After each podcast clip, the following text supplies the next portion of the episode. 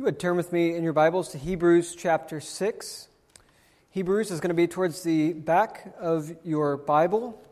If you get to James, you've gone a little too far.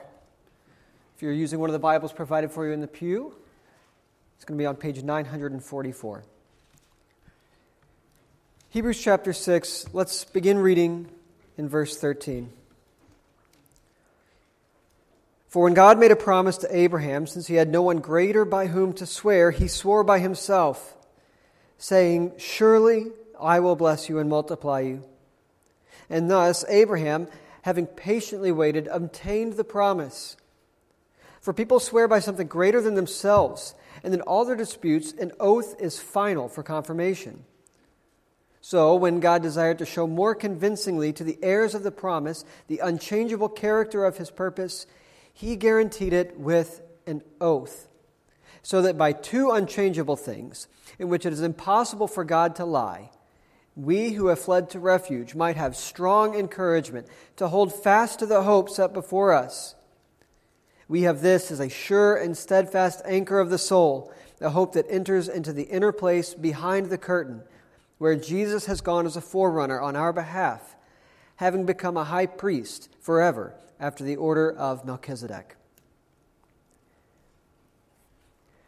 For many of you, there's probably a commercial jingle or a commercial that is always like always sticks in the back of your mind. Maybe it's "Have It Your Way" by Burger King or or uh, McDonald's. I'm loving it. Whatever it might be. I remember a commercial from whenever I was uh, younger and in the commercial, there was a Chevy truck, I'm sorry, a Ford truck, and it was driving across like a mountain and just rocky terrain. And this, this truck looked tough, it looked rugged.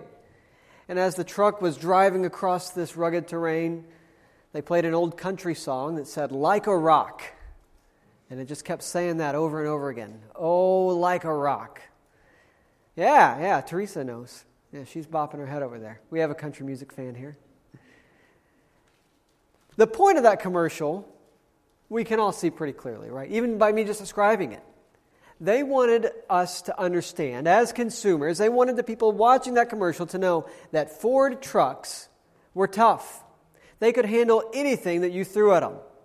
Drive them over a creek and a bog and a big sharp rock, and it's going to do just fine. I don't know if it was because of that commercial, but my dad bought a Ford F 150. And it was a good truck, it served our family well. Somehow we internalized that commercial that this truck was going to last, that this truck was going to be trustworthy. I wonder what the rock is in your life. Maybe it's your job, maybe it's your education, Maybe it's your 401k. Maybe that trustworthy and steadfast thing that holds firm and you know you can always count on is your spouse.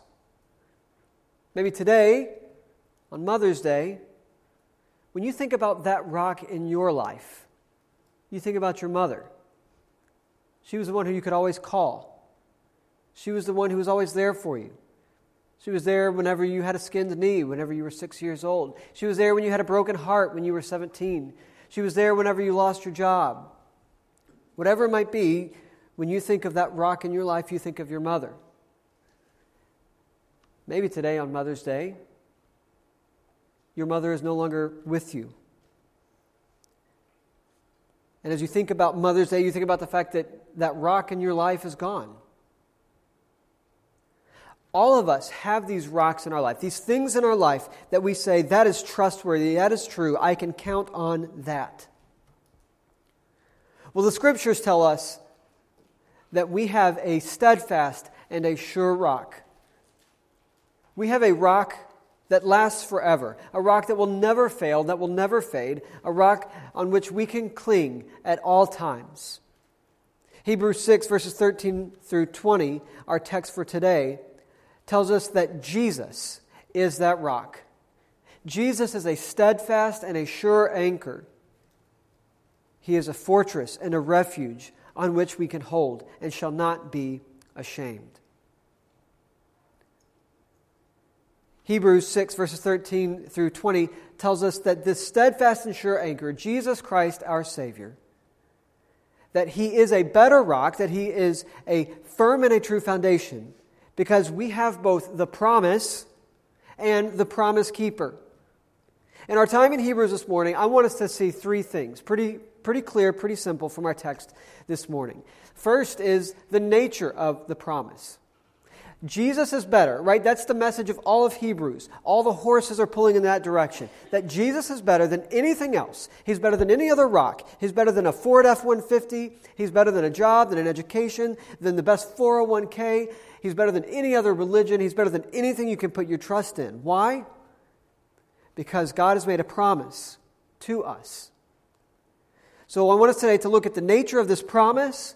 I want us to look at the nature of the promise keeper and then I want us to look at the nature of the one who trusts in the promise. Our text today uh, starts, and, and really it's piggybacking off of verse 12 that says that we ought not to be sluggish. The last time we were in the book of Hebrews, we talked about how we need to be growing. We need to be moving on to maturity. If there is not fruit that is being borne in the Christian life, then something is wrong. Then something is wrong, and we are almost certainly destined for destruction if there is not fruit. Don't be sluggish, but be imitators of those who, through faith and patience, inherit the promises. Now, what is a promise? I think this is something that we all know what a promise is, but we kind of live in a society that, that, that doesn't have promises anymore. Right? We have contracts, we might even have, you know, guarantees, things like that. But a promise is whenever one person says something to another and they mean what they say. That's, a, that's essentially what a promise is. So, what does it mean to inherit the promises? Paul, who I believe wrote the book of Hebrews, or at least it was a sermon that he preached and, and then was transcribed. Perhaps he preached it multiple times and someone wrote it down for us. Paul is going to explain this promise for us more in these verses. Now, to, to, to, to, to explain this promise to us, to understand what it means to inherit the promises, he's going to go back.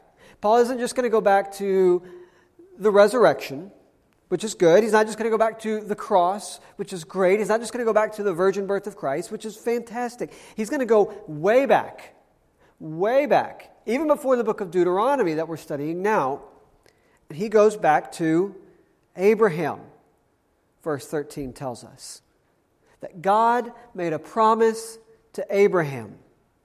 We see this promise in Genesis 12 and Genesis 15 and Genesis 17. And what did God promise Abraham? He said, I will make you into a great nation. Then he said that I'm going to give you a lot of babies, and I'm going to give you a place to live. This land where you're a stranger right now, this land where you're walking around, Canaan, one day that's going to be yours. Your name is going to be on the deed. That was the promise that God made to Abraham. Verse 14 makes this very clear. Paul quotes the promise for us Surely I will bless you, and I will multiply you. The promise that God made to Abraham, then, verse 12 tells us that by faith we are inheritors of the same promise. Now, how can that be? How can that be? Well, I believe that it is because the ultimate promise of Abraham to Abraham, the ultimate promise to Abraham was the promise of Christ. Look in verse 19. Paul says that we have this as a sure and steadfast anchor of the soul, a hope that enters into the inner place behind the curtain where Jesus has gone, a forerunner on our behalf, having become a high priest forever after the order of Melchizedek. Now, we'll talk more about Melchizedek in June. We'll have two sermons in a row where we will seek to understand who Melchizedek was and what that means. But a basic cursory understanding of this now is that Abraham paid a tithe to Melchizedek. Abraham brought an offering to Melchizedek. And in doing so, he was demonstrating his trust in God. And Paul tells us here that Jesus is a priest after the order of Melchizedek. So, whenever Abraham is trusting in Melchizedek, whenever Abraham is bringing this to Melchizedek, Paul tells us that ultimately what he's doing is he is bringing this offering before God. He is trusting in Christ. And more than that, Hebrews tells us that we share the same hope, we share the same promise, we inherit the same promise that Abraham did, and we inherit the promise of Christ, and Abraham inherits the promise of Christ. The promise made to Abraham was greater than a little parcel of land on the Mediterranean. The promise that was made to Abraham was a promise of a Savior. And in fact, we see that it's the purpose of salvation that is the promise. Look in verse 16, uh, I'm sorry, in verse 17. When God desired to show more convincingly to the heirs of the promise, that is Abraham, that is Abraham's children, and their children, and their children, and it is in fact us, when he desired to show more convincingly to the heirs of the promise the unchangeable character of his purpose. The promise of God was a purpose, it was God's will, it was his unfolding plan of salvation. So, whenever we read the story of Abraham, we're not ultimately reading the story of Abraham. We're reading how the story moves us further and further and further towards Christ. Whenever we read the story of the Exodus, we're not simply reading the story of a group of people who walked through the Red Sea. We're reading the story of how God was bringing about salvation for all people. When we read the story of Esther, we don't just read the story of a queen who saved her people by bravery we're reading the story of a God who was sovereign to make sure that his people were brought back to the land so that Christ could be born, so that he could live a perfect life on our behalf, so that he could die on the cross to save us from our sins, so that he might raise again from the dead. All of this is the purpose of salvation. All of this is the purpose of salvation. Now, think about if, if, if you were an Israelite and you were living in Egypt prior to the Exodus, what did you hang your hat on? Did you hang your hat on the fact that, oh, we have a really strong army? No, they had no army, they were enslaved. They hung their hat on the fact that God had made a promise to their forefather, Abraham, that they would enter the land. And so they trusted in him. Whenever it came time for them to slaughter the lamb and put the blood over the doorposts, why did they do that? Why did they trust in God's word to do that? Because God had made a promise to them. And by faith, they, they put the blood over their doorposts. Why was Esther? Why did she have the bravery? Why did she have the courage to stand up to the most powerful tyrant in the world at the time? Was it because of her beauty? Was it because she thought she had such a good way with words? No, it's because she trusted in the God who had promised that her people would be delivered, that they would live in the land. The Bible is one story of God's unfolding plan of salvation. If I had a magic wand or a genie's lamp, I would use one of my three wishes I don't know if the genie could do this or not, but it would be what I would ask for. Is I would ask that there, there would be two pages in our Bibles changed. Okay? And the first one is the one that says the Old Testament. And the second one is the one that says the New Testament. Because I think that it messes with our minds to think that it's two different books. That they're like Old Testament's over here, that's cool, but the New Testament, that's the one I really like. And I would ask that genie, say, hey, can you just change that to where it says God, instead of Old Testament, it says God's promises given. And the page that says New Testament, can you just change that to where it says God's promises fulfilled? Because that is what the Bible is. The Old Testament tells us that God was going to crush the head of the serpent, The Old Testament tells us that God was going to bring his people into the place, that Abraham would inherit a nation and a place. The Old Testament tells us in Isaiah that one was going to bear away our sin by his back being beaten, by being rejected by men. And the New Testament, the New Testament shows us, right? The New Testament shows us that Christ crushed the head of the serpent and he was victorious over the grave.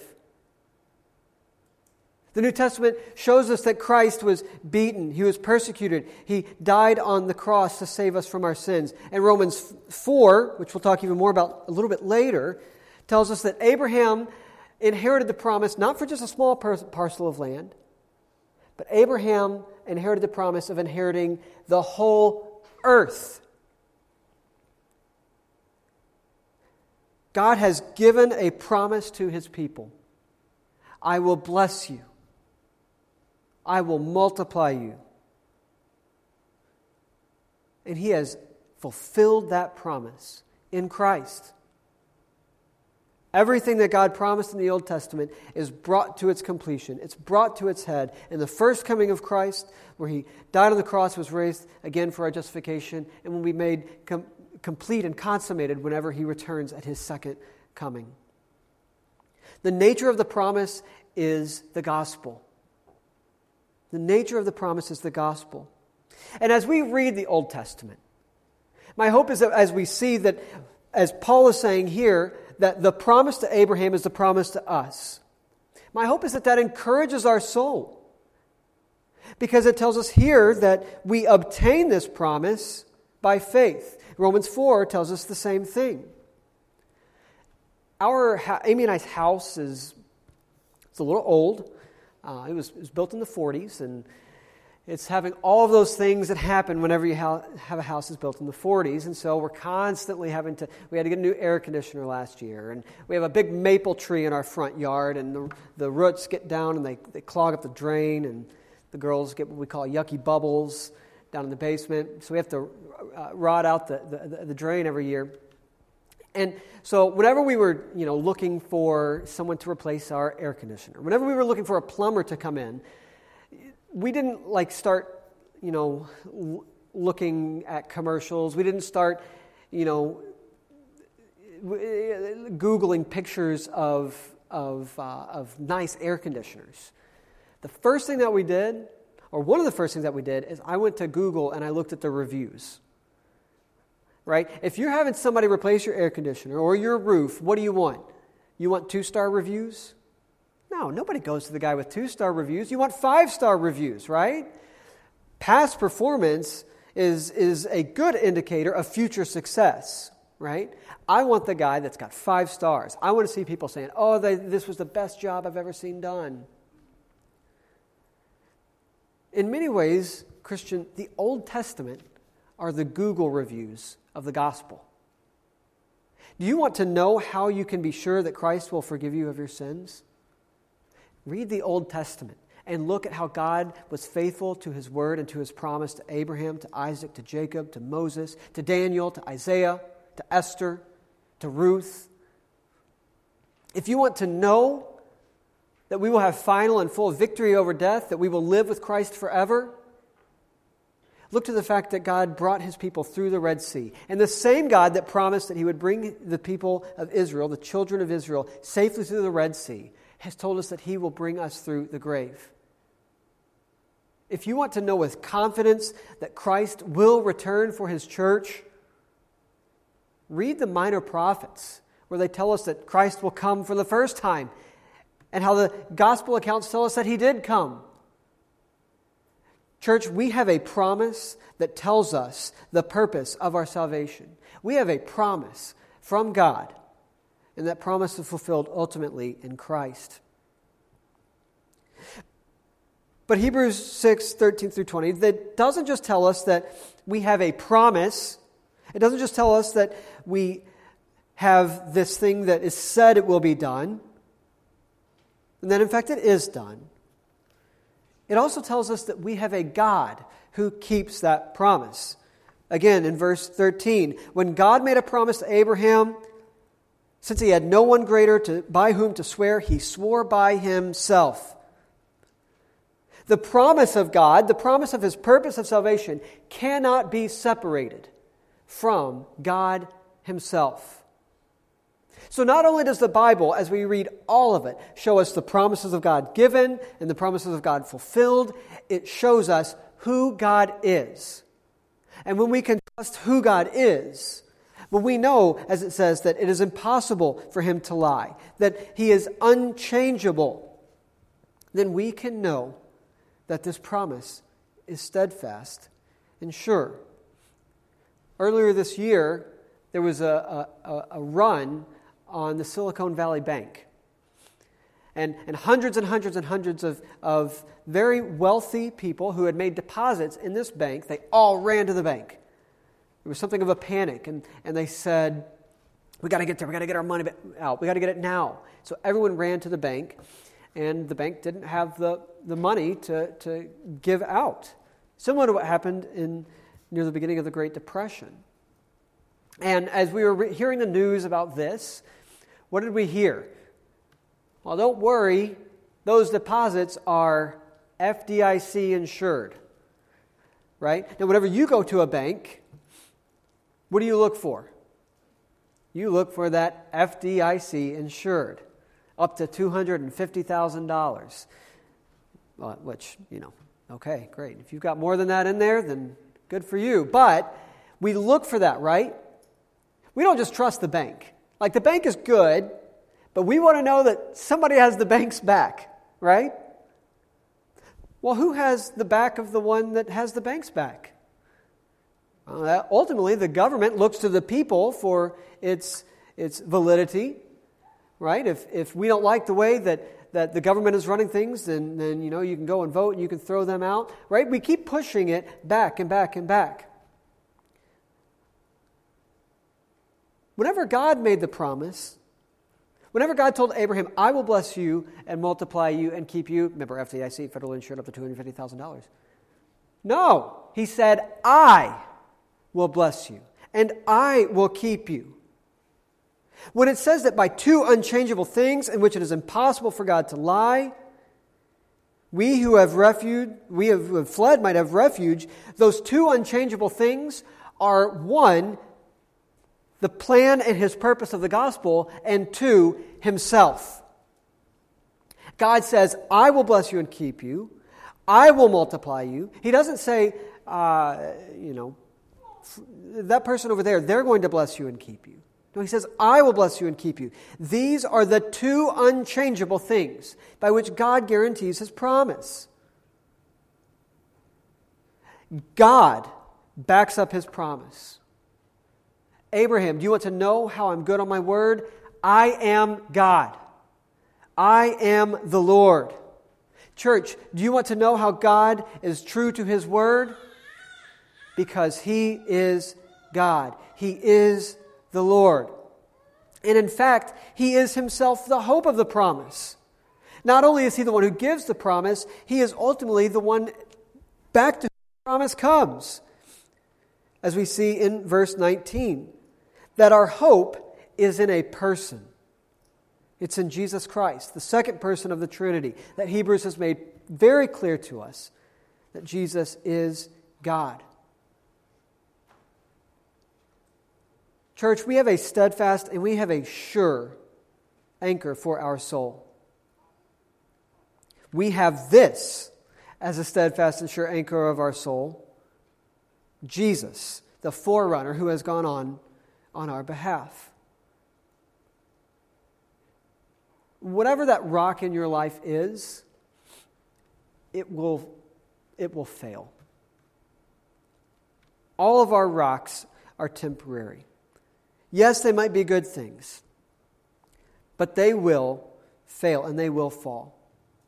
The author of Hebrews, and in fact, all of the Bible wants us to understand that the object of our faith, that the promise that we have of God to bless us in Christ, in the gospel, is steadfast and sure. It can never be shaken. I want Gwen and Lucy and Corey to trust me. I want to be a good dad. Right? I think anyone that's a father would say that, right? But I will mess up. I will fail. I want Gwen and Lucy to know that they can count on me. I tell Gwen all the time that she can marry the boy who loves her more than I do, and I washed her stinky diapers. We did cloth diapers. That was, that was rough. I love my children, as I'm sure all of you who have children do as well. And we want our children to count on us. But, church, there's something that we should want even more and even deeper than that for our children, and in fact, for ourselves. We should want them to trust in the promise. We should want them to trust in the promise keeper. Softball, baseball, PhDs, all these things are good. All of these are wonderful things to build your life around. But all of them are ultimately fading. A few weeks ago, I had the chance at work to finally do this big project that I wanted. I've been talking about this project, I've been planning on this project for years, and I just needed someone to say, go for it. And I finally got to go ahead. And I did it. And boy, did it look great. Oh, it was fantastic. Everything was just how I wanted. I was, it was great. Look at me, I've done it. I leave for work and then I take my, my two days off and I come back in and I start getting berated. That looks terrible. What were you thinking? This was a stupid idea. And I'm not saying that they were right to say these things, but there was multiple people who were saying these things and they were just hurtful and they were, they were mean and they were ugly. And I just hung my head. And I remember, you know, two of my friends at work, two people that I'm fairly close with, they said, Oh, Clayton, your soul looks crushed. And you want to talk about having my soul crushed? It was crushed then. For people to, to look at me and say, There's something visibly different about you, we can tell something's wrong with you because something you did someone doesn't like. And I realized right then that, you know what my rock was? My rock was how good I am how much people like me. My rock was how successful I am. And the minute that's challenged, like the Jenga tower, it all fell over. And I was a pain to be around. It was sinful, simply put. And I immediately, I, I was convicted at that point if I found my ultimate satisfaction, if I was finding my ultimate value, if I was leaning on Christ and the promises of the gospel, and I was leaning on Christ and all the blessings that I have in Him, whenever somebody says, I don't like what you did today, that would not crush me. Do you know why? Because my foundation wouldn't be crushed. Because nothing can crush the foundation. Because God has made the promise and God backs the promise, and the promise is Christ and the gospel. So, what does the nature, or what does the faith of the one who trusts in the promise look like? Well, I think there's a few things from our text here, and then again in Romans chapter 4. But one, the, the one who has faith in the promise waits patiently. Abraham did not live to see Christ. Abraham did not live to see the resurrection of the dead.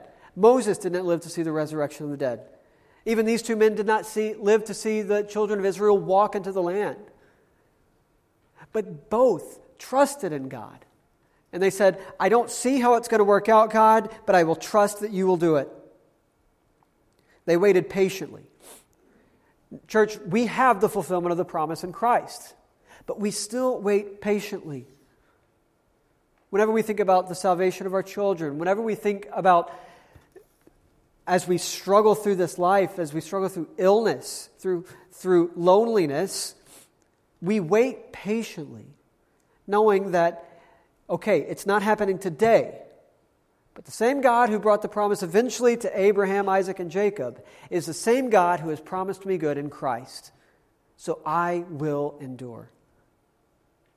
The one who has faith has an unshakable hope a hope that enters in behind the character. Uh, uh, I'm sorry, behind the curtain. When we look around at the world and, and, and we watch the news, we're constantly reminded of the shakiness of everything around us. We're reminded of the shakiness of governments. We're reminded of the shakiness of banks as runs are made. We're reminded of the shakiness of the economy. Everything is shaky, and it seems even more so these days. But the promise and the promise giver are unshakable. And whenever our hope is on that, we can withstand anything. The one who has faith in Christ, the one who trusts in Him, will receive all of the blessings of the promise. That's you. That's me. This isn't just for those people over there. It's not just for some people. This is for all who in faith receive Christ. And we receive the blessing of the promise. Now, think about that.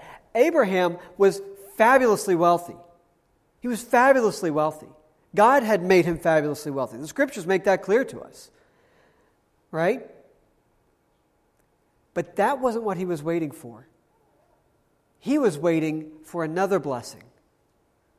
So what's better? Lots of cattle on lots of hill on lots of hills or a really big bank account, the nicest house on the block? Or forgiveness of sins in Christ, everlasting life with him and union with him by faith. Well, Abraham, he's going to tell you it's Christ. He had all the other stuff, and that wasn't what he was looking for. He was looking for Christ. He was waiting for Christ. Church, we have Christ. We have a treasure hidden in jars of clay. But this treasure is worth infinitely more than we could possibly know. Finally, the one who has faith receives the promise keeper himself. We are united to Christ. Our, our, our faith takes our lives and it hides it in His as we sing in the hymn. So that whenever the storms of this life are, are, are beating down on us and they're bearing down on us, we have one who holds us. The blessings of the gospel are not simply eternal life. The blessings of the gospel are that we have joy in Christ Himself. So, church, because we have a steadfast and we have a sure anchor, build your life on the solid foundation of Christ. Perhaps for some of you today, that means that you no longer trust in yourself, like I am so often tempted to do. Maybe you're here today and you have never trusted in Christ for the forgiveness of sins. You can put your faith in Christ. He is a sure and a steady anchor for your soul. Perhaps you're here today and you are acutely aware of the struggling and the suffering of life. Turn to Christ. Drive yourself deeper to Him in times of trouble. If you have a building that's being battered about by the wind, the first thing that you're going to do is you're going to drive it deeper into its foundation. Church, that's what we ought to be doing as we suffer, as we struggle, as we wonder why things are the way they are, we ought to pound nails, the nails of our heart, deeper into Christ so that we might not be shaken. And finally, church, demonstrate the unshakable nature of the promise, demonstrate the unshakable nature of the promise keeper by having a faith that is unshakable. Trust in Christ Find your ultimate fulfillment in Him. Look to Him as trustworthy, not these other things. Don't have the same embarrassment I did by people saying, Boy, your spirit looks crushed. Be able to say, My spirit is joyful, my spirit is strong. Because you have an unshakable faith and an unshakable promise from an unshakable promise keeper. Earlier, we sang How Firm a Foundation, and I asked Eric to sing that song. I think that Isaiah 41 and Isaiah 43 are in the mind of Paul in this chapter. And I remember whenever I first learned that song, and whenever I first learned to play it on the guitar and first learned to sing it, I was in perhaps the darkest moment of my life things were really, really bad. Or at least if you had asked me, I thought that they couldn't get any worse. I thought I had hit rock bottom. And weeping, I sang that song. How firm a foundation, you saints of the Lord, is laid for your faith in his excellent word. And as I sang that song and as I wept, I said, This, this is the time where I really need this to be true. This is the time when I really need this firm foundation. And that foundation was firm, that foundation was secure. When I thought I had hit rock bottom, in fact, I was forced to cling to the rock. It was in the storm that I had to look to the steadfast and sure anchor and say, Hold me fast. And, church, I ask that you do the same. Scripture calls you to do the same. You have a sure and a steadfast anchor. Cling to it in the storms of your life. Cling to the promise of the gospel that you have Jesus Christ, the forgiveness of sins, and life everlasting with Him. Let's pray. God, we thank you that you have given us your word, that in your word you have shown us who you are, and you have shown us what you have done and what you will do.